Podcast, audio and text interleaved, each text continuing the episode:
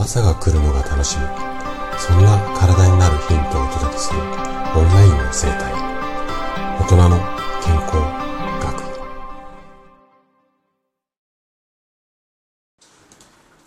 おはようございます。高田です。毎週土曜日は読書の時間ということで本の紹介をしています。で今日紹介したいのがえー、老いる勇気。こちらのタイトルの本になります。で、著者が、岸見一郎先生。あ、まあ先生じゃないな。うん。岸見一郎さんと言って、哲学の専門家で、アドラーのね、研究を長年続けている方です。で、このね、本をちょっとね、紹介しようと思ったのが、うん今日の本はね、いつも私が紹介する、まあ、本とはちょっと違ったタイプの一冊になるかもしれません。で、えっ、ー、と、まあ、この本紹介しようと思った一番の理由が、表紙の裏側に書かれたこんな言葉にちょっとね、私自身がハッとさせられたからなんですよね。ちょっと読み上げます。余命は誰にもわかりません。この事実は変えられない変えられるのは私たち私たち自身の意識です老いる勇気。老いた今を幸せに生きる勇気とは人生の見方をほんの少し変える勇気なのかもしれません。なんともね哲学っぽい表現だと思うんですけども実はこういう視点私意外とね嫌いじゃないんですよ。いやむしろね大好物なんです。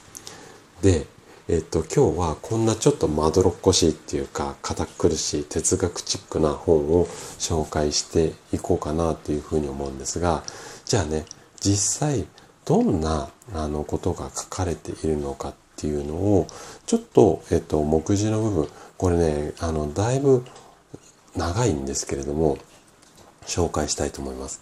この本が9章構成になります。で、まず第1章。第1章が人生下り坂が最高。ここはね、本当にね、私共感できる部分多かったです。で、第2章がでも、点々点の壁を越える。で、第3章が生きているだけで人の役に立てる。で、第4章が今、ここを大切にする。で、第5章が執着があってもいいではないか。で、第6章が大人でなければ介護はできない。で、第7章ができないという勇気を持つ。で、第8章が私たちを主語に変える。で、最後第9章が、老いの幸福、まあ幸せでも読めるのかな。老いの幸福を時代、次世代の時代ですね。時代に伝える。こんな内容になります。で、ちょっとね、哲学チックな本なので、かなり分厚いし、文章量も多いかもしれません。なので、まあ、本、活字が好きな方は、ブワーって読んでいただける、まあ、ボリューム感かな。私、ぶわっと読んじゃったので、うん、だとは思うんですが、もしね、あの、ちょっと読むの苦手だよっていう場合は、まあ、9章もあるので、自分が気になる章だけをつまみ食いっていうか、そんな感じで読む。これだけでもね、ちょっとね、考え方、あの、生きるとか、いろんな意味で考え方が変わる。まあ、そんなような一冊なので、もし、あの、興味があれば、あの、読んでみてはいかがでしょうか。そしてね、例によって例のごとく、おそらくね、図書館にもあるかなというふうに思います。